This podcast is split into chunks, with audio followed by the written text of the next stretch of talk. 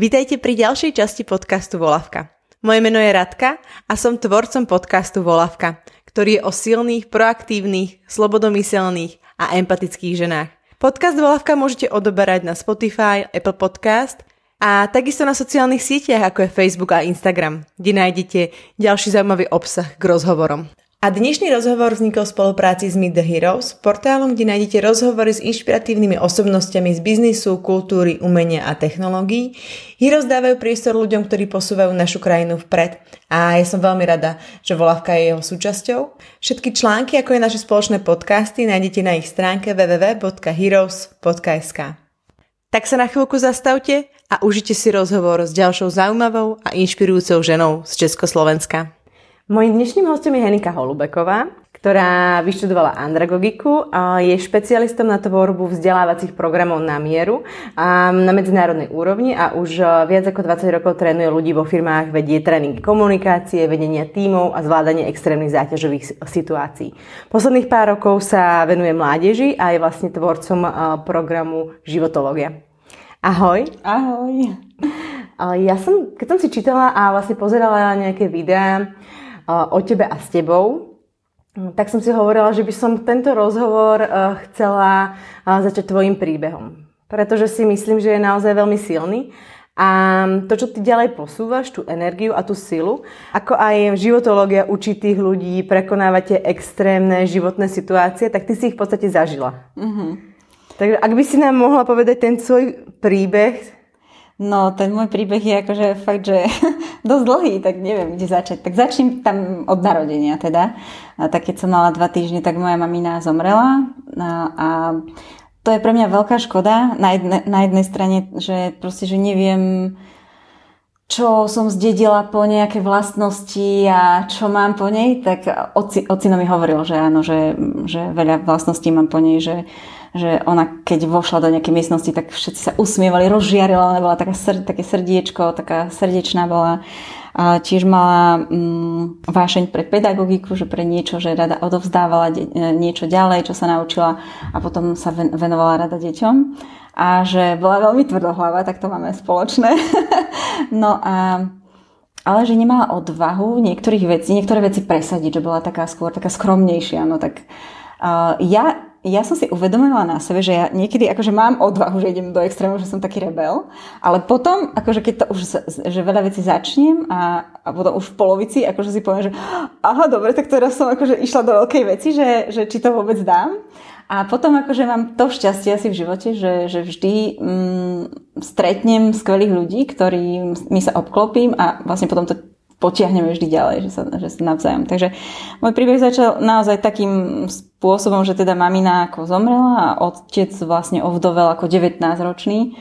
Takže, ale zase na druhej strane som mala aj také kvázi šťastie v nešťastí, že teda ma vychovala druhá mamina, keď sa ešte raz oženil a, a mám dve sestry z tohto druhého manželstva. No a potom zase v, v 18 som, ja som bola veľmi dobrá študentka, ja som od prírody zvedavá, ja veľmi rada spoznávam nové veci, mňa baví všetko. No a čiže som aj študijný typ a knihomol, čiže ja som aj v škole a som ešte aj taký vodcovský typ, čiže aj v škole som bola predsedkynia triedy a vždy som všade všetko organizovala. No a No ale zase akože som veľmi emocionálny typ, čiže som prežívala prvé lásky a prvú lásku takú najväčšiu a s ktorou som sa teda akože vydala a otehotnila som, keď som v maturitnom ročníku. No a v tom maturitnom ročníku teda akože to bolo, ja neviem, 90. Mm, roky, takže si zober, že moji rodičia boli z toho úplne že hotoví, že proste, že strašná životná situácia, že teraz čo povedia ľudia a že ty, sa, ty študentka, akože, ktorá reprezentuje školu, že chcela si ísť na vysokú a teraz ty sa zahrávala medzi plienky, si sa pochovala rovno. No takže v tej chvíli, vtedy som si to ani neuvedomila, ale vlastne tá životná situácia ma naučila tak e, postaviť sa sama za seba, lebo ja som, oni mi teda radili, aby som išla do školy, na školu a tak ďalej a uh, nechceli, aby som sa vydávala, ale ja som zase chcela um, mať tú rodinu, aj keď teda skôr, ako bola plánovaná a chcela som sa vydať za toho človeka, ktorého milujem, pretože veľa ľudí si manželstvo vníma ako neslobodu, ale ja to vnímam ako slobodu dvoch ľudí žiť podľa seba, podľa svojich predstav. Takže ja som sa na to veľmi tešila. No a takže z tohto manželstva mám tri deti, ktoré sú už v podstate dospelé, lebo Nikolás má 25 rokov, Vivien má 20 a Denis má 15. Takže mm, bola to veľká láska, boli sme ako Romeo a Julia a bohužiaľ sa to skončilo rozvodom po 14 rokoch. No a takže znovu prišiel ako keby ten pád. Pád, taký ten, taká, taká začať, treba, že bolo treba začať od znova. No a mm, áno, prešla som si aj takými chvíľkami, keď som naozaj ako rozmýšľala o tom, že fú, že to tu zabalím celé, že že na čo a ako ďalej. Netušila som vôbec, keď môj najmladší syn v tom čase mal rok a pol, Denis, keď som sa rozvádzala a vtedy mu diagnostikovali epilepsiu. Um, Vivien mala akurát 7 rokov a Nikolas 13, takže akurát taká puberta, čo bolo najťažšie a ešte horšie bolo to, že teda akože um, s ex-manželom, to sme sa proste naozaj, že ťažký rozchod to bol, takže ten najstarší syn ostal s ním, takže ešte aj deti akože boli od seba oddelené v tom čase, takže bolo to veľmi náročné. No a naozaj som premyšľala, pamätám si ten moment, keď som, keď som sa prechádzala pri kolániciach a zrazu som začala, ako mi môj 12-ročný syn Nikolás hovorí, zozadu som sa otočila, že mami, že, že kašli na to. Tak eh, to bol ten moment, keď, ktorý mi dal vytrvalosť. Ten moment by dal vytrvalosť a schopnosť postaviť sa vždy mm, z tých kolien, alebo z toho popola, alebo ako by som to povedala. A um, to som si uvedomila, že, že vlastne, že ja tu pre nich potrebujem byť vzorom a chcem byť vzorom pre moje deti. Že, že chcela by som im ukázať, že aj keď je život náročný, ale že proste dá sa to zvládnuť a že, že ich mama to dá. A to je jedno, že akým spôsobom, lebo zase druhá vec je, že ako, aké tie spôsoby prekonávania ťažkých životných situácií si vyberáme. Mm, každý z nás si vyberá nejak iný, nejaký iným spôsobom, mm, rôzne techniky a metódy skúšame. Niekto sa vrhá do vzťahov z jedného vzťahu do druhého, ďalší to rieši alkoholom, to sú to iba chvíľkové, tretí, ja neviem, meditáciami a mm, alebo cestovaním, alebo priateľmi, štúdiom, alebo sa vrhne na prácu. Takže ako mm, ľudia fungujeme rôznymi spôsobmi a v rôznych extrémoch. No a vtedy, keď sa mi tá životná situácia stala, tak potom akože už po tom rozvode som mm, žila paradoxne v takom veľmi peknom kvázi porozvodové najkrajšie obdobie som mala, dá sa povedať, pretože Vtedy po rozvode ja som sa presťahovala k môjmu starému no, detkovi, starkému, ktorý um, to je otec mojej maminy biologickej. A to som sa ako keby vrátila domov, že to bolo také krásne, pretože um, moja mamina bola vymodlená dcera po dvoch synoch a môj detko sa v nej úplne že videl. A tý, keď moja mamina zomrela, tak vlastne všetku svoju pozornosť preniesli na mňa a ja som, my sme mali veľmi pekný vzťah a ale keď sa ocino oženil druhýkrát, tak sme sa až tak nestretávali, lebo už teda tá nová rodina to smerovala tým iným smerom, tie stretávania sa so starými rodičmi a tak. No a po tom rozvode sme sa im naplno vychutnali ten náš vzťah a dožil sa detko až 90, krásnych 94 rokov a to bolo úplne nádherné, pretože um, tie naše nekonečné filozofické debaty o svete, spoločnosti, o rodine, o, on, on si zoberie, že on prežil 5 spoločenských zriadení, alebo on sa narodil počas prvej svetovej vojny v 1914. No a on si zažil nielen, že feudalizmus, keď ešte koče boli, že neboli autá, že v dedine mali prvé rádio, oni a že jednoducho, že tá, on si pamätal na tie časy, nám stále rozprával, že keď niekto stával dom v dedine, tak celá ulica mu prišla pomôcť a chlapi stávali, ženičky varili a to bolo to super, to bolo to perfektné. No a on zažil potom aj ten kapitalizmus, aj tú monarchiu, potom zase komunizmus, teraz zase demokraciu po, po nežnej revolúcii. Naozaj, že akože zažil si veľa tých spoločenských zriadení a bol veľmi múdry a vedel to porovnať. A mm, to bolo skvelé, že my sme sa o tom stále rozprávali. No a a ešte až um, do poslednej chvíle bol veľmi čiperný, že zdravý, na bicykli behal po meste a tak ďalej. Čiže nebol žiadny, nemal našťastie žiadnu chorobu. No a ešte aj tá jeho, to jeho, ten jeho odchod z tohto sveta bol veľmi pekný, a pretože um, jemu vtedy diagnostikovali, proste začal ho boleť žalúdok a my sme si mysleli, že žalúdočné vredy a tak. No a potom mu našli vlastne nejaký ten nádor na žalúdku. A, ale um, my sme si mysleli, že to má vred, že, že proste, že my sme o tom nerozprávali. Až jedného dňa som si povedala, že napíšem detkovi také niečo, že že ja som si sadla a napísala som, začal som písať, že prečo všetko ho ľúbim, že, že chcem mu to stihnúť povedať, že čo na ňom obdivujem, aké jeho vlastnosti, schopnosti a tak ďalej. No a vyšlo mi 25 vecí, akože celkom slušný zoznam a ja som to jeden deň dala, že, že, že toto som si tak napísala o tebe a my sme stále hrali takých, takých hrdinov jeden pred sebou, že, vie, že nechceli sme sa rozcitlivieť, že my sme hrali, že, takých, že sme takí silní, že ja všetko zvládam, on tiež. No a on si to tak, iš, neprečítal si to predo mnou, ale prečítal si to vo svojej izbietke večera. Potom ráno mi hovorí, že no, že ale si ma tam vychválila a ja, že no, že ja len tak realitu som tam písala, ako ťa vidím. No a to bolo také pekné, že on, že no, že to, to si odložím a to bolo také pekné, že keď bol v nemocnici a potom fakt, že priebehu mesiaca ho tá choroba zobrala. A ten posledný týždeň, tak on už hneď vedel, že kedy mm, ten jeho život končil, lebo on mi volal z nemocnice, že Henika, že už začal ten koniec, že dnes som si dal len šálku kávy a že vlastne už ani tu moje telo neudržalo a že od toho dňa on prestal prijímať aj infúzie, všetko, takže ja som vedela, že proste sesternice, bratranci, že som ich tam všetkých zavolala, nech sa porozprávajú s ním, rozlúčia a tak ďalej.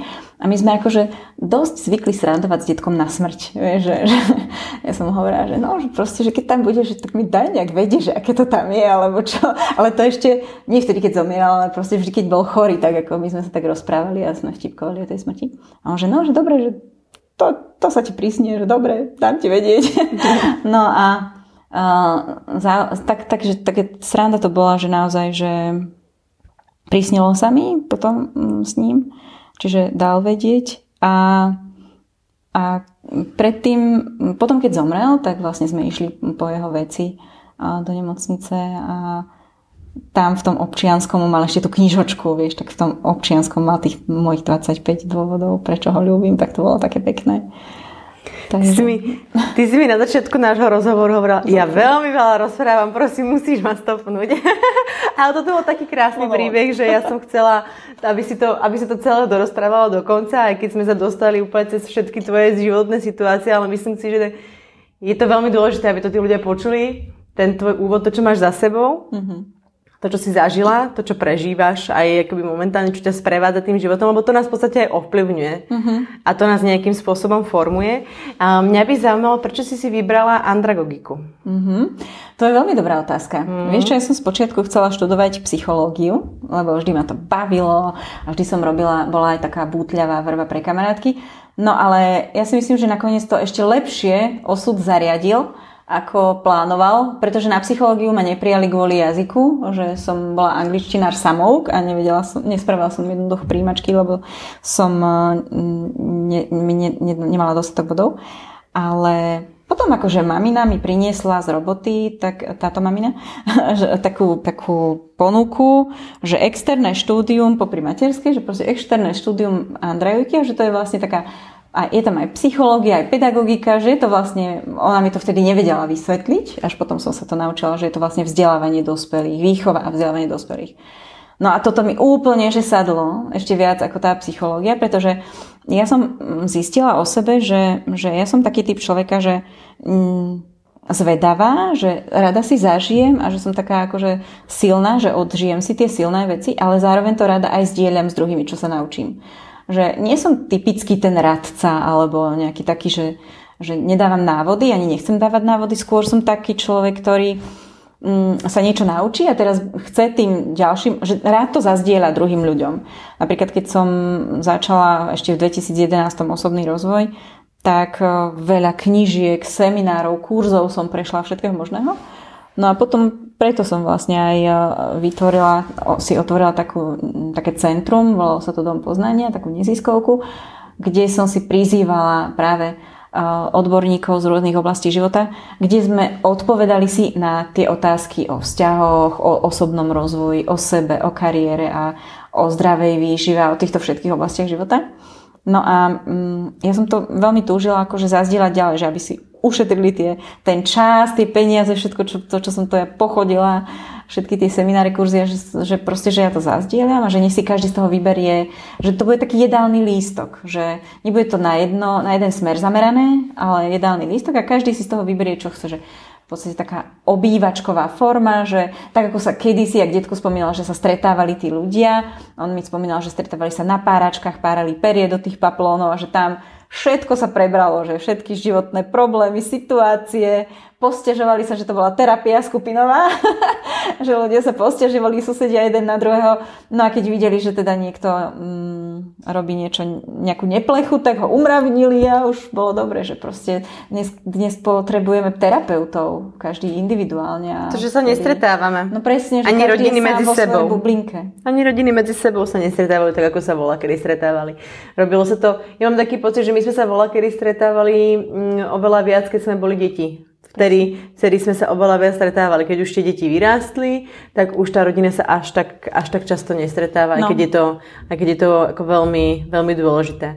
A ty si vlastne tieto svoje znalosti potom preklopila? A toto bol, toto bol taký, prepač, ano. že toto bol vlastne taký ten, taká tá hlavná myšlienka, čo si aj teraz povedal, že ľudia sa nestretávajú toho domu poznania, tej neziskovky, že aby sa začali zase ľudia stretávať, že aby sa začali spolu rozprávať, aby nemuseli ísť k rôznym, ja neviem, veštkyniam, psychologom, terapeutom, ja neviem kam, ale že ten terapeut môže prísť, tam som si napríklad prizývala takých procesov orientovaných psychologov mladých, oni študovali za vlastné peniaze niekde v Anglicku vtedy, akože taký nový smer psychológie a rozprávali o vzťahu a tak, bolo to veľmi zaujímavé. Takže toto bola taká hlavná myšlienka, že znovu tak dať dokopy tých ľudí, aby sa stretávali a ono to začalo byť veľmi také pozitívne pre tých ľudí, že začalo ich to zaujímať a veľmi dobre akože na to reagovali. A ty si vlastne potom tie svoje všetky skúsenosti preklopila a začala si vlastne, stala s takým špecialistom na tvorbu nejakých vzdelávacích programov na mieru. Uh-huh. Chodila si aj do firiem, školila si vlastne manažérov. Uh-huh. A ak by si mi mala povedať o, v, zmysle to, v zmysle tých manažerov a tých školení, ktorých si si presla neskutočné množstvo, videla si e, veľa rôznych typov manažerov v tých firmách, um, bol tam e, jeden či viacero spoločných faktov, ktoré sa opakovali v každej firme a tí, v každej firme a tí ľudia sa s nimi stretávali opakovane? No. Presne. Bolo, je to presne o tom, ten faktor, ktorý sa stále opakoval, bol ten, že nevieme žiť šťastne a spokojne.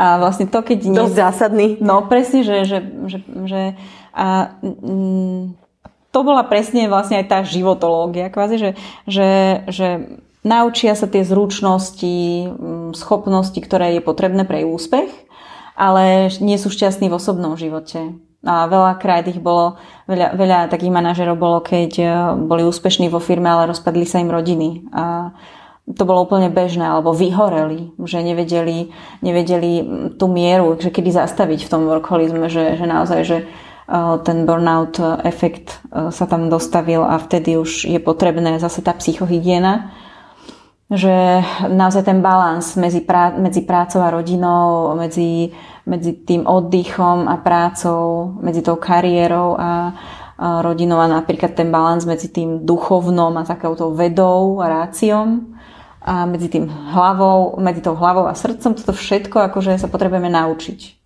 A používať to a potrebujeme sa naučiť aj vedome mm, to žiť. No toto, toto robí akože každému z nás celoživotne problém. Ja si myslím, že to nie je také, že teraz máme, mávnutím čarovného prútika, že máme nejaké tie manuály a nejaké tie návody, na ktoré niektorí ľudia prišli. Mm, ale každému niečo iné funguje ale zároveň už to je skvelé, že už eh, badám na tých ľuďoch, že, eh, že to začali si to uvedomovať a že začínajú to aplikovať a implementovať do svojich životov. Pretože naozaj, že najviac problémov aj v týchto manažerských pozíciách a celkovo v pracovných vzťahoch je, je komunikácia, že nevieme medzi sebou komunikovať. Teraz mi napadlo, Teraz mi napadla jedna vec a to je také možno, možno zvláštne prirovnanie, ale vlastne my si kúpime auto ktoré je nové. Uh-huh. A chodíme s ním pravidelne proste na všetky tie servisy, výmenu oleja, výmenu pneumatík a všetky tieto veci. Ale vlastne my sami to neaplikujeme na sebe. V zmysle uh-huh. toho, že my ideme proste, teraz sme sa o tom rozprávali, že obidve sme nejakým spôsobom zrýchlené. Ideš v tom živote, stále ideš, ideš, ideš, ideš, ideš, až potom zrazu sa to zastaví, či už vyhorieš, alebo sa rozpadne ti nejaký vzťah, alebo začneš mať zlé vzťahy s ľuďmi v okolí a, a zrazu sa zastavíš, ale už v podstate neskoro. To je keby mm-hmm. už to mhm. auto si nedal 10 rokov do servisu. Mm-hmm. A to je možno o tom, že pre nás konkrétne dve, je to o tom, že, že my sa nadchneme pre nejaké veci. A potom vlastne sa stratíme v tom nadšení a to, v tom nadšení robíme toho veľa. A, ale akože toto je ešte jedna vec a tam treba naozaj dávať pozor na to, že tak sa uvedomiť, že halo, že teraz už som veľmi akože naskočená na ten vlak, že trošku slow down, spomaliť a tak, ale um, naozaj, že väčšina z nás si um, sa staráme o svoje telo, ale už ako náhle sa dostaneme uh, do toho manželstva, tak si hovoríme, že však už sme ukludnení, už veľa ľudí si povie, že už sa nemusím tak starať o seba, že už nemusím byť pekný, pekná pre tú svoju manželku alebo pre manžela, že už ma miluje, už, už sme sami pre sebe, takže toto je podľa mňa veľmi dôležité, že naozaj sa starať o tú svoju krásu, aj fyzično, že, že aj tú fyzickú kondíciu, že naozaj si nájsť ten čas pre seba aj čo sa týka pohybu, športu, aj zdravej výživy a to je vlastne taká tá časť zdravia. No a mm, mnohí z nás sa sprchujeme to svoje telo, staráme sa o neho, umieme si zuby každé ráno a každý večer, oblečieme sa ráno do čistých šiat, oblečieme si vyžehlené oblečenie, ale večer ideme so zasvinenou dušou spať. Čiže uh, tá psychohygiena, akože to nás nikto neučil veľakrát. Čiže niektorí to máme v rodinách, uh, majú to zabehnuté, že naozaj to vidia od starých rodičov a potom starí rodičia to naučili rodičov, ale myslím si, že to je o mnoho menšie percento ľudí, ktorí to aplikuje, že robí ten balans toho pohybu, že si naozaj je dôležité, že úplne v poriadku si urobiť čas pre seba, že to nie je sebecké. Že, že teraz akože ja sa vypnem a nebudem mama na hodinu týždenne, alebo že proste, že pôjdem sa prejsť von a urobím si len ten čas pre seba. Mm a to sú tie veci, ktoré sa potrebujeme, s ktorými sa potrebujeme tak stotožniť a prijať to, že je to úplne v poriadku a že, že vlastne keď je mama šťastná, tak aj tie deti sú šťastné. A keď je mama v jednom behu, tak proste to dieťa je na to naladené, na tú mamu. A darmo, darmo tá mama hrá, že všetko je OK, že to zvláda ale to dieťa to napätie tam cíti, lebo ono naciťuje tú mamu. A ono potom je zmetené, že nevie, čo sa deje, pretože maminka je v podstate v poriadku, že ona nehovorí nejaké problémy, ale cíti tam to napätie. Ona je len pre, preťažená, že potrebuje len čas pre seba. Ako vznikla životológia? To, čím eh, ty momentálne žiješ, za čo podľa mňa dýcháš a mhm. čo sa snažíš. To je vlastne tvoje štvrté dieťa, by som to možno mohla takto nazvať. Ako to celé vzniklo?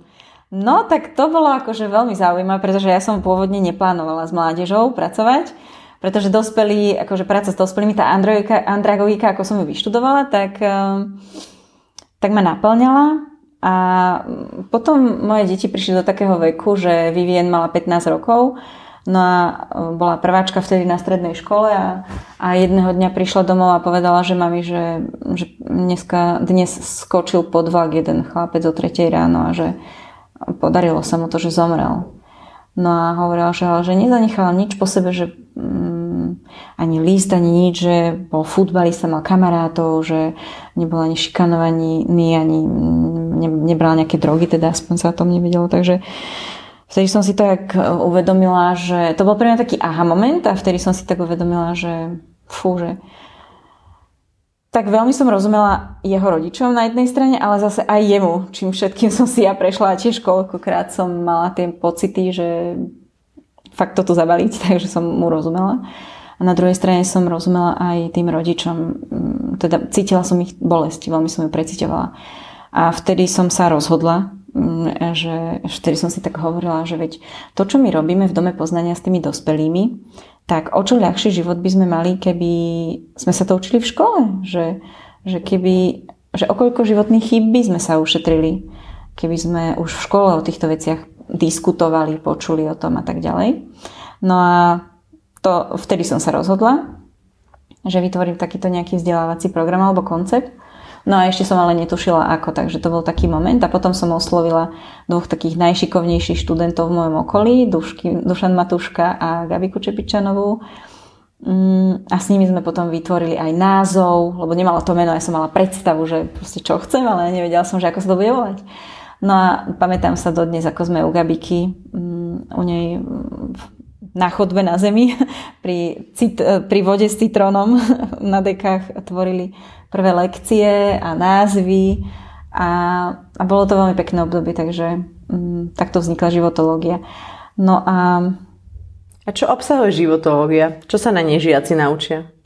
Ona obsahuje štyri oblasti, čiže um, aj z toho domu poznania, čo sa vlastne dospelí tam učili a čo tam riešili, tak som to preklopila na, tú, na ten vek stredoškolskej mládeže, aby to dostali vlastne primerane ich veku. No a prvá oblasť je vnútroveda, čiže tam spoznávaš samu seba, mm, tvoje silné stránky, slabé stránky. Druhá oblasť je karieristika, čiže tam prídeš, tam ti pomôžeme nájsť tvoje talenty, alebo prečo si nadšená tak veľmi, že zabudáš na čas, že čo ti ide ľahko, ľahúčko. To znamená, že to je tvoja vášeň. A ako tú vášeň ďalej preklopiť na job snow, alebo na, na, to, na tvoje zamestnanie.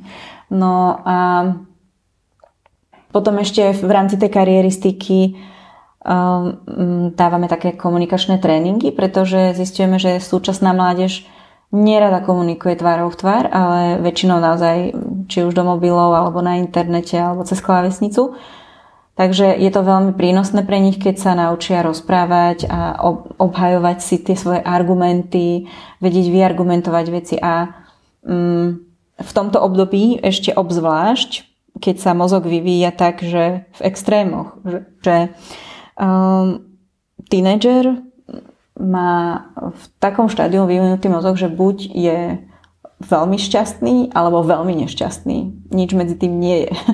Čiže toto, keď dospelý pochopí, tak nebude sa pozastavovať nad tým, že prečo je taký arogantný alebo agresívny, lebo proste je veľmi nešťastný a prečo je pri, veľmi šťastný, že, že preháňa to s tou radosťou. Ja sa pamätám veľmi, ja som veľmi spontánna a veselá kopa a ako ma vždy moji rodičia akože zahriakli, že ukludni sa, čo si taká šťastná, hlučná, nebudeš taká hlučná. Nebolo akože všade plno. Keď som bola šťastná, tak to všetci vedeli, že som šťastná. A, a to sa nepatrí byť taká hlučná a skúdni sa. A jednoducho práve toto je podľa mňa dôležité, že dokázať prejaviť tie svoje emócie a vedieť s nimi pracovať a, a vedieť aj tú negatívnu emóciu prijať a prejsť ňou. A ne, ne, nezamiesť ju pod koberec. No a štvrtá oblasť je mm, zdravíčko. To je vlastne prepojenie mentálneho, fyzického a duševného zdravia a tam učíme také naozaj také základné, staré pravdy, že prečo je dôležité piť dva, aspoň 2 litre vody denne, prečo je dôležitý spánok, na čo je dôležitý spánok pre nás, že naozaj to telo je tak dokonale vytvorené, že že to je, keď, keď dáš mobil na nabíjačku, tak sa dáš na nabíjačku, do postele spíš, proste baterky si dobíjaš. A stráva je prečo dôležitá a podobne. A potom také efektívne techniky učenia sa, pamäťové techniky, ich tam učíme a tak. No a vzťahológia, to je posledná oblasť a to je veľmi dôležitá, ktorá, ktorá je mm, asi najobľúbenejšia u študentov aj v tom, že riešia sa tam vzťahy s rodičmi, prvé lásky, partnerské vzťahy, sex. Um, my sa o sexe nebavíme väčšinou v našich domácnostiach s našimi rodičmi. Um, veľmi zle sa učíme o tom, že ako, aký je dobrý sex. Um, sporná dokonca, čo nemá so sexom nič spoločné, s milovaním. V porno nemá nič spoločné s milovaním alebo s niečím, čo je pekné. Sex je niečo nádherné. Je to nádherná súčasť nášho života, ktorá je veľmi potrebná. A mm, rozprávať sa o nej mm, je veľmi dôležité. Už hneď v základoch, už hneď v tom období, keď začneš sexuálne žiť. A je to úplne v poriadku tej mládeži povedať, že niekto začína sexuálne žiť v 14 a niekto v 18. A že je to úplne v poriadku a že nebudeme to, netreba to posudzovať, pretože niekto z nás sa vyvíja fyzicky skôr a niekto neskôr. Niekomu sa mm, skôr vyvíja to telo ako niekomu inému a to volá príroda, a nie on. A toto sú veci, o ktorých sa nerozpráva. Sú to také ešte stále um, témy, ktoré naučia sa ako o reprodukčných orgánoch na prírodovede a to je asi všetko. Čiže mm, v rámci tej vzťahológie naozaj sa bavíme aj o tých partnerských vzťahoch, aj o vzťahoch v kolektíve. Čiže aké sú tie zákonitosti, ktoré fungujú o rôznych povahách ľudí, mm, o tej skupinovej dynamike, že, že je to úplne v poriadku, keď e, na začiatku je tým rozbitý, keď sa spoznávajú, že napríklad keď študent ide zo základnej školy na strednú, tak teraz uh, je tam 30 osobností v tej triede a každý sa chce presadiť, každý si to svoje chce presadiť. No a ten, ten tým má tie svoje fázy vývinu, že potom je taká búrka, kde naozaj sa to bije a všetci sa teda akože snažia pre, prebiť. Až potom, kým nepríde taká fáza, že sa začnú sa začnú spoznávať a zistia, že kto je vodca a kto je pešiak kvázi a kto nechce byť vodca a kto je v tej, rád v tej úlohe toho, že dajte mi úlohu a ja ju urobím. No a potom je ďalšia fáza, keď naozaj si už ten tým nájde taký ten spoločný cieľ alebo niečo, spoločnú hodnotu, na základe ktorej dokážu fungovať, ktorá ich spája a už potom sa dokážu dohodnúť na tom spoločnom živote. A to funguje aj vo firmách, aj v práci, aj, aj v triedách. Ale je to potrebné napríklad aj učitelia, aby tomu rozumeli mm, tým fázam vývinu v tom týme, v tej triede a to isté aj manažéri vo firmách a takisto aj rodičia tých detí a takisto aj študenti. Že mm, tam by sa naozaj predišlo rôznym takým tým skupinkám a nátlakom na silu a podobne. Šikanie a, a rôznym šikanie. iným veciam. Áno. Ako reagujú stredoškoláci na životológiu? Ja som si prečítala, že vlastne máte podľa prieskumu až 98% spokojnosť s projektom že žiaci sú spokojní, čo je neskutočné číslo a podľa mňa asi žiadny predmet eh, na, v rámci školy nemá takéto úplne úžasné čísla. Aké máte odozvy od uh, stredoškolákov? Aké boli možno úplne prvé mm-hmm. hodiny životológie? No úplne prvé ti poviem, že fú, mali sme akože rešpekt eh, s Dušanom, keď sme tam išli akože prvú hodinu robiť aj s Gabikou. Pretože sme naozaj nevedeli, že do čoho ideme, že aká, aké budú reakcie. Pretože my naozaj búrame celý ten systém tak, ako je, že, že my tam prinášame niečo úplne nové. Lebo si zober, že um, prvé, čo je, tak začneme s tým, že vôbec sa nesedí v laviciach. Um, všetko je dovolené. Jesť, piť, ísť na to, ale to jednoducho na normálnej hodine oni sa musia vypýtať že či môžu, alebo ja neviem, proste pre mňa to je úplne mm, zvláštne, že aby som sa ja pýtala, že či sa môžem ísť vycíkať. ale v poriadku, je to škola, áno. No ale aj tak, jednoducho my sme nastavili úplne iné pravidlá, že jednoducho oni jedia, pijú počas tej hodiny a veľakrát aj zabudnú jesť a piť, lebo ich to zaujíma.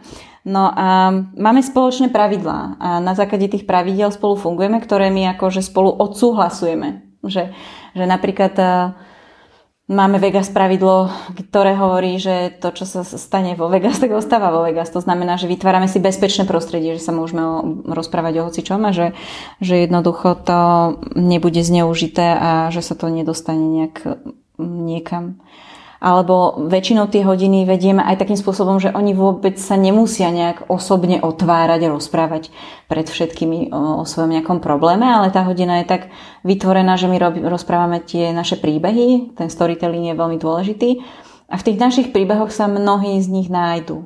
A nemusí o tom vôbec povedať, že aha, tak ja teraz riešim túto, túto situáciu, ale už to je podstatné, že my im povieme, že ako sme to my zvládli, alebo ako sme to vôbec nezvládli a už sa vedia, vedia vyvarovať tomu. No a, a ďalej, že aká úspešnosť. No, spočiatku tá prvá hodina naozaj to bolo také, že dohodli sme sa na pravidlách, sme si povedali, že sme si rovnocenní, čiže všetci si týkame a už to bolo pre nich také zvláštne, že a, a sme zvonka ľudia, takže myslím si, že aj to, je, to veľa robí, že nám viac dôverujú v tomto No a ďalšie, že neposudzujeme ďalšie pravidlo, že sme sa dohodli, že všetky názory sú správne. Pretože na danú rovnakú situáciu môžeme mať úplne rozdielne názory, pretože sme, e, vychádzame z rozdielných rodín, zažili sme rozdielne skúsenosti a v nás vyformovali a je úplne v poriadku, keď sa na jednu a tú istú vec pozeráme inak. No a tak tento rešpekt vzájomný a úcta, tak my im dávame. My to dávame aj študentom, ten rešpekt a úctu. To znamená, že, že my im vždy poďakujeme alebo dávame im na výber, že či to chcú robiť, tú nejakú aktivitu alebo cvičenie, alebo nechce, to je úplne v poriadku, keď to niekto nechce robiť. A, mm, a paradoxne sa stáva, že, že keď niekto to nechce robiť, tak aj tak sa v polovici toho cvičenia pridá, alebo ho to zaujme.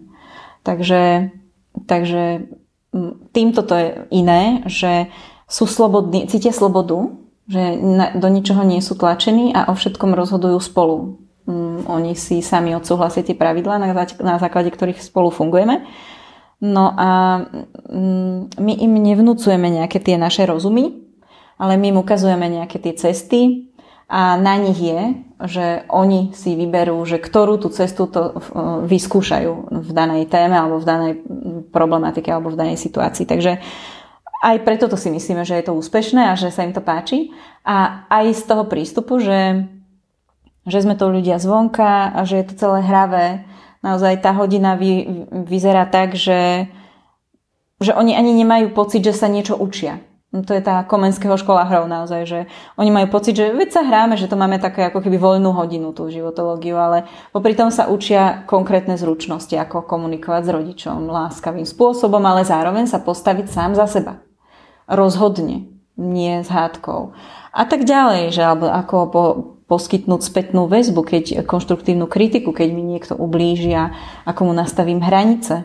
Že nie hádkou, že toto už nie, alebo šikanou, alebo podobne. E, aj, aj, tá, aj to šikanovanie napríklad pre jedného človeka e, je uťahovanie si a vtipkovanie úplne v pohode, sa zasmeje a druhý človek to berie osobne a už z toho ide zomrieť. Takže mm, každý z nás máme inde položené tie hranice našej tolerancie a inde máme položené tie, takú tú citlivosť, takú tú emocionálnu zraniteľnosť. A toto ich učíme, že, že je to úplne v poriadku a, a je to dôležité zavnímať u tých ľudí a to takisto aj u rodičov, aj u rovesníkov a a ako reagujú na to učitelia? V zmysle toho, že životológia je akreditovaný program ministerstva mm-hmm. školstva. Vy ste ho vlastne povýšili až na túto úroveň, mm-hmm. že vlastne máte, máte ten štempel, by som to tak mhm. povedala, že môžete prísť do tých škôl, môžete tam vlastne uh, vyučovať tých žiakov. Ako na to reagujú tí učitelia? ktorí no, sú podľa mňa aj takí konzervatívnejší mm-hmm. a nejakým spôsobom im možno nabúravate ten ich vyučovací systém, tú ich rutinu.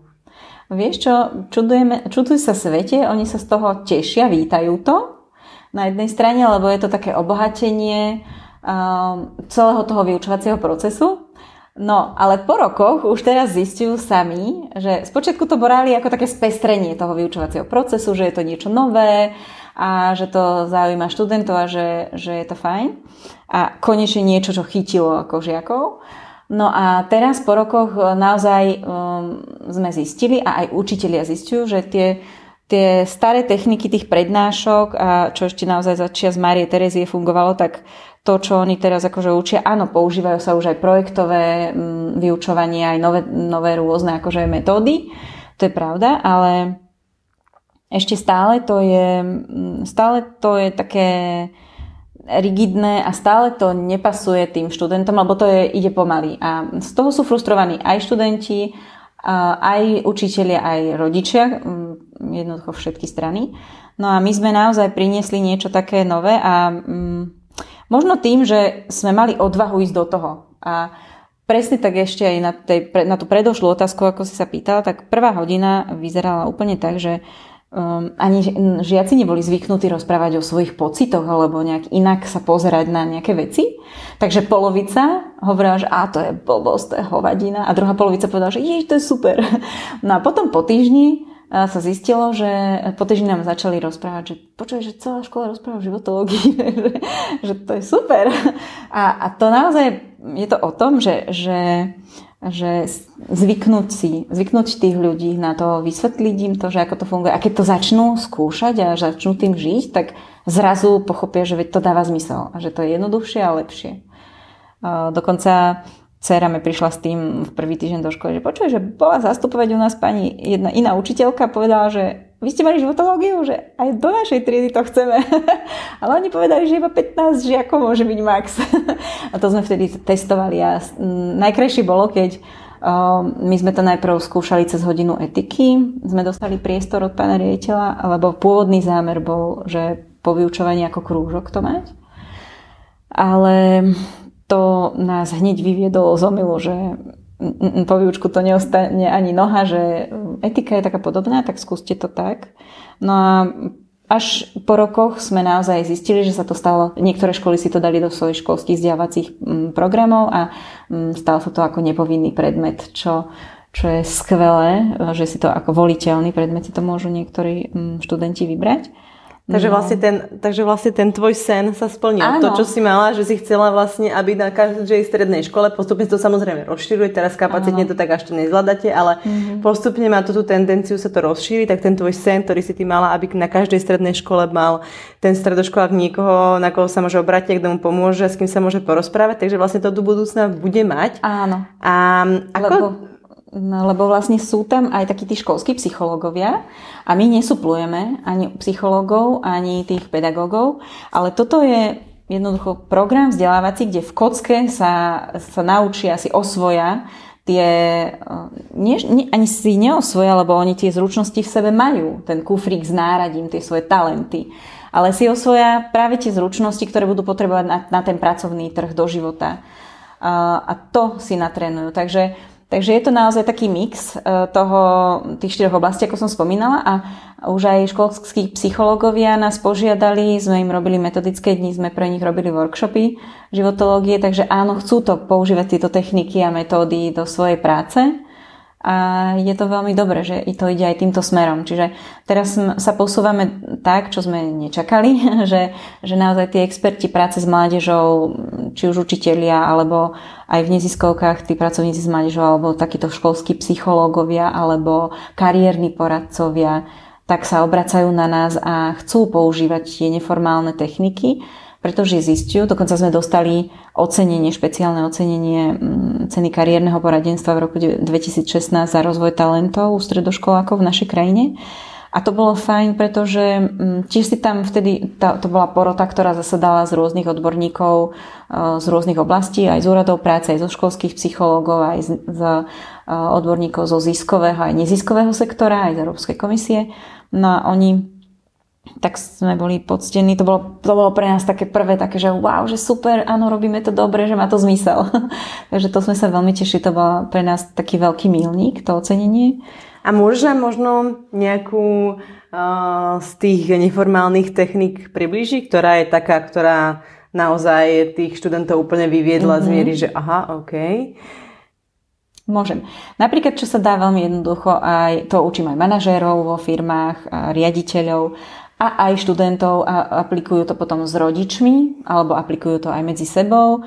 Napríklad e, konštruktívna kritika alebo e, my to voláme metóda efektívnej spätnej väzby. Mm, čiže je to tzv. biometóda.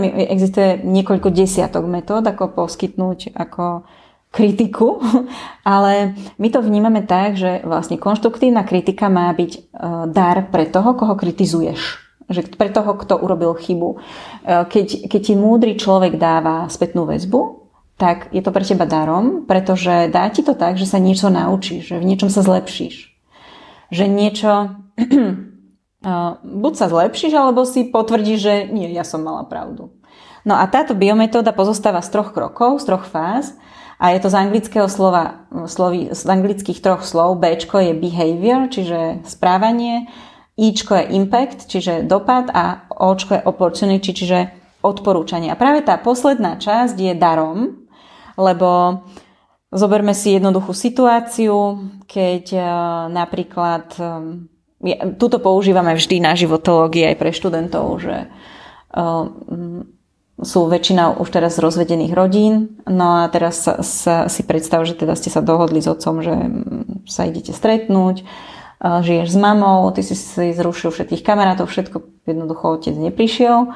No a ty si nahnevaný, frustrovaný, cítiš sa ako, že úplne, že fajn, tak teraz čo zase ako, keď ešte je taká zlá situácia, tak mama ti ešte priloží. Ja som ti hovorila, že je taký hen taký, proste celé zlé ako sa to v našich rodinách väčšinou deje.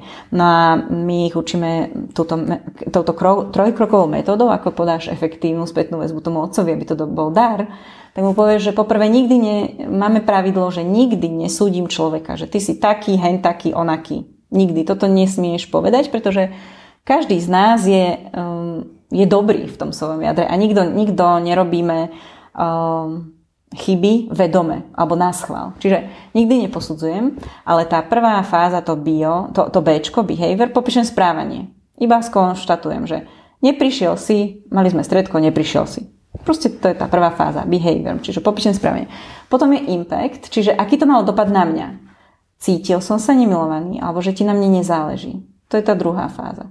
A tretia fáza, to je tá fáza toho daru, keď poviem, že odporúčanie, že, že teda na budúce počuješ, keď ti do toho niečo príde, tak prosím ťa zavolaj mi, že sa to odkladá, že na budúci týždeň, alebo skúsme si do nejaký iný termín, alebo mi daj vedieť. A ja by som aspoň hodinu predtým, aby som sa dohodol s mojimi kamošmi, že zase sa môžeme stretnúť a nemusel som ťa čakať hodinu, dve a zbytočne sa uh, rozčulovať. A to je ten dar. A ten, kto je kritizovaný, tak ten potrebuje, to učíme, aby odpovedal na to iba ďakujem. Zbytočné výhovorky, že ale to preto tamto, hento, lebo sa nemohol, nestíhal som. Už to je neskoro. Jednoducho sa stalo a stačí povedať iba ďakujem a zoberieš si z toho to, čo ty uznáš za vhodné, to, čo ty s tebou súzúči, keď, keď urobíš chybu.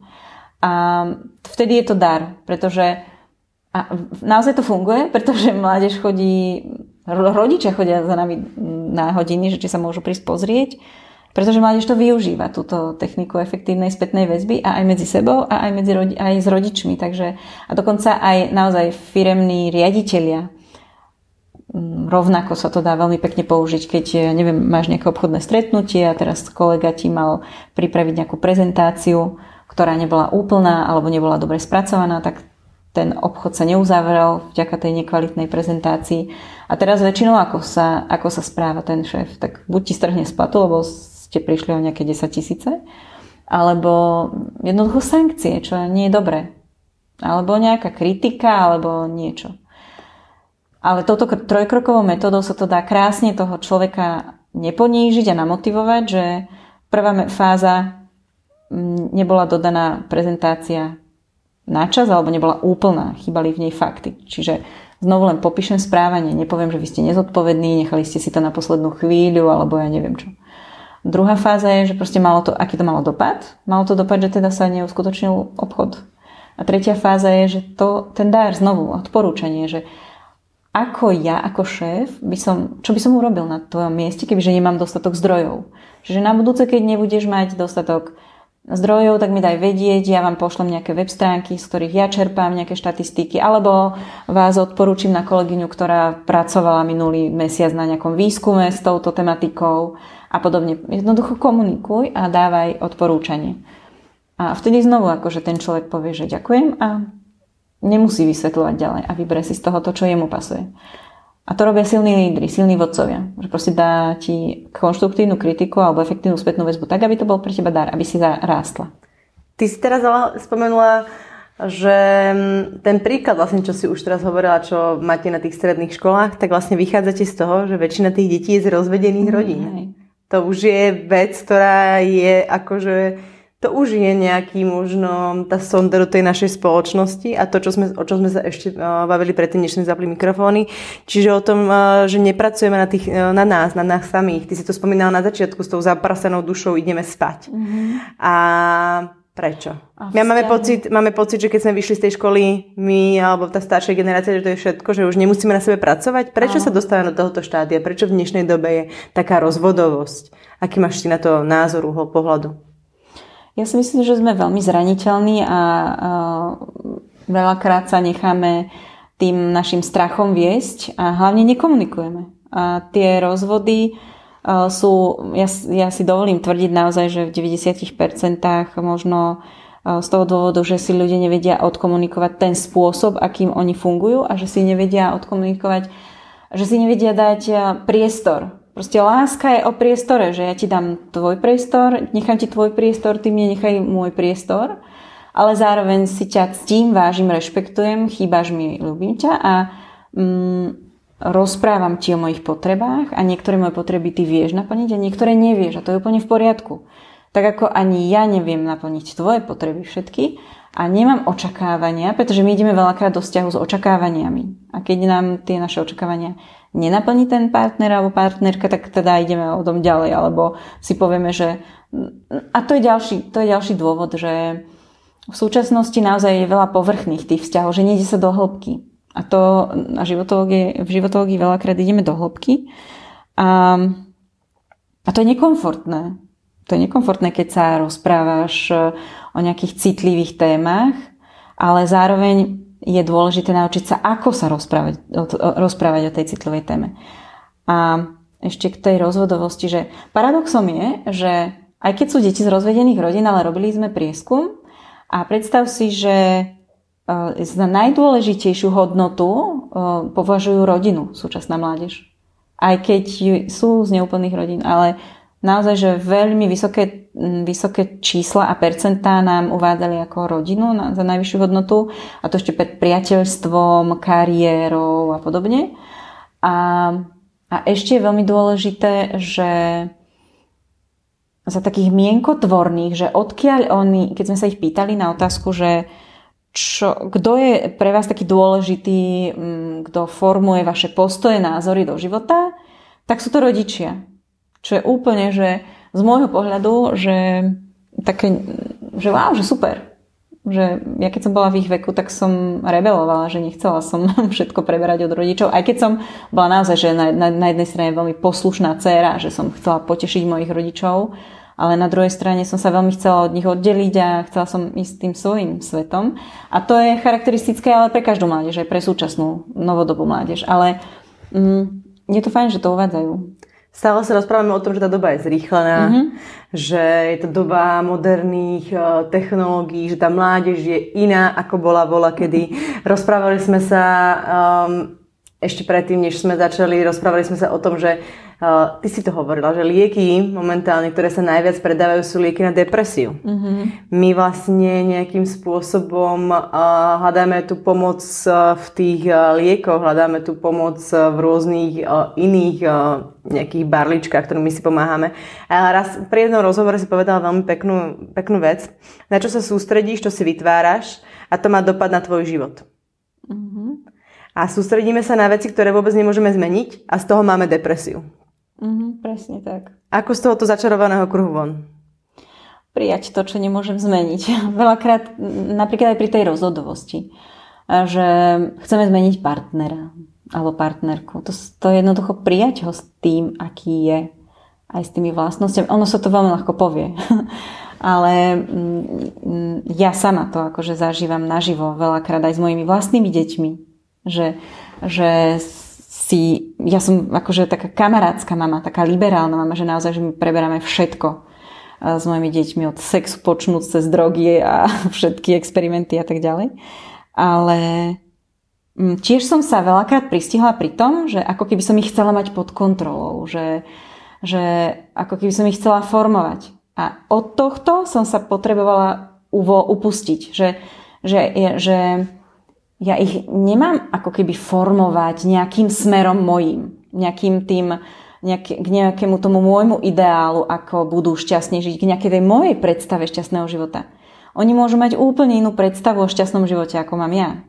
A um, je to úplne v poriadku, že oni môžu mať úplne iné hodnoty, že neviem, že jedno z nich má mm, základné hodnoty rodinu a druhé z nich má hodnotu dobrodružstvo že je úplne v poriadku, že jednoducho v 35-ke nebude mať rodinu založenú a nebudem sa ho pýtať, že kedy sa, kedy sa oženíš, vydáš, alebo že kde, kedy si založíš rodinu, pretože pre ňoho alebo pre ňu, keď je najvyššia hodnota dobrodružstvo, tak on je úplne šťastný a on je na poriadku v tom svojom živote. Že, že podľa mňa toto je tá chyba, že sa sústredujeme aj v tých partnerstvách, že aj v tých manželstvách sa sústredíme na to, že čo by sme potrebovali a my to chceme od toho partnera všetko. A niekedy nám to stačí, keď nám to dá kamarátka, alebo dcéra, alebo syn. Niekedy, niekedy nemusíme mať ani kamarátov a zistujeme, že naše deti sú moji, na, na, naši najlepší priatelia, keď už sú v takom veku. Alebo a aj tam je dôležité zase udržať tu, ten balans, že aby sme ich nezaťažovali. Presne. A, takže o tom toto je, že skôr, že na čo sa sústredíš a, a hlavne sa sústredujeme na vysoké výkony. A to nám dáva depresie, že, že proste všetci sa, sme sústredení, táto spoločnosť e, má vysokú hodnotu uh, úspech um, a teraz akože všetko to krásu okolo toho úspechu, čo prináša. No a to nás frustruje. Um, krásne tela a tie so, to sociálne siete, to všetko. Dievčatá majú dnes o mnoho jednoduchšie jednoduchší prístup k umelým myhalniciam, k operácii prsníkov, k formovaniu postavy a predtým to mohli len herečky. Predtým, predtým sa to len na filmovom plátne akože dávalo a teraz to majú teraz to majú na dosah, lebo si to môžu zaplatiť. O, druhá téma je akože, že či to je správne alebo nesprávne, ale dnes je, sú také možnosti, že, že naozaj, že každý mm, si môže vybrať úplne inú hodnotu a úplne inú prioritu, na čo sa sústredí. A, preto sa snažíme aj v tej životológii dávať znovu také tie staré pravdy, tie tradičné hodnoty, e, ako je napríklad naozaj ten jednoduchý život. Že nekomplikovať to príliš. Preto sú vlastne aj o, nejakými mentormi alebo lektorami životológie ľudia z rôznych oblastí, ľudia, z rô, vekových oblastí, či mm-hmm. už mhm. sú to vlastne ľudia, ktorí sú príbuzní tým študentom v rámci veku, alebo sú to ľudia vo veku ich rodičov, alebo mm-hmm. sú to ľudia vo veku ich prarodičov, čiže mm-hmm. pre mňa bolo veľmi zaujímavé. A ešte Mám takú otázku na záver. V zmysle toho, že životológia, keďže vlastne akreditovaná ministerstvom školstva, je pre mňa možno nejaký záchvev toho, že to školstvo sa bude nejak meniť, nejakým spôsobom sa bude uberať iným smerom. Ako vidíš dnešné školstvo ty z pohľadu človeka, ktorý reálne dané školy navštevuje a so žiakmi sa stretáva? A aká je situácia teraz a aká by ideálne podľa teba mala byť? Mm-hmm. No tak je to veľmi ťažké, Takže naozaj, že ja som vytriezvela za tých pár rokov.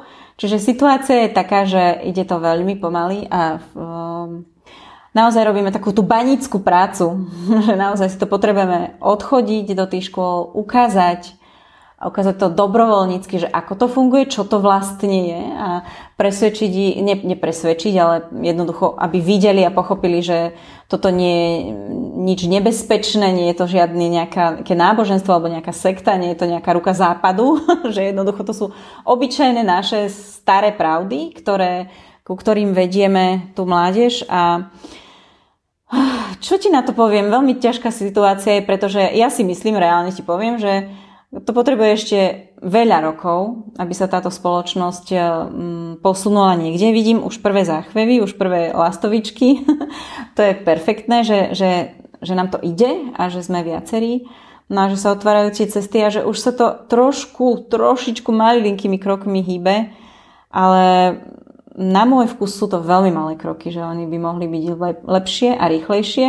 A táto vl- nielen vláda, ale jednoducho krajina má na to páky a kroky, aby to išlo rýchlejšie.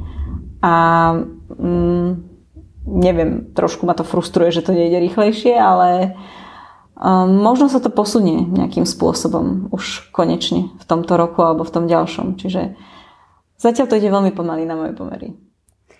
Tak ja by som ti len chcela poprieť, aby si vydržala. Mm, ďakujem. Aby ti ten entuziasmus zostal a ďalej sa snažila prekopať tú baňu, až kým uvidíš svetlo. to je krásne. A, a pokračovala v tej svojej práci, pretože si myslím, že je veľmi dôležitá, prínosná a potrebujeme ju. Ďakujem pekne a toto mi práve dáva motiváciu, takže posnažíme sa. Ďakujem vám pekne za rozhovor. Ďakujem aj ja. Počuli ste ďalšiu časť podcastu Volavka?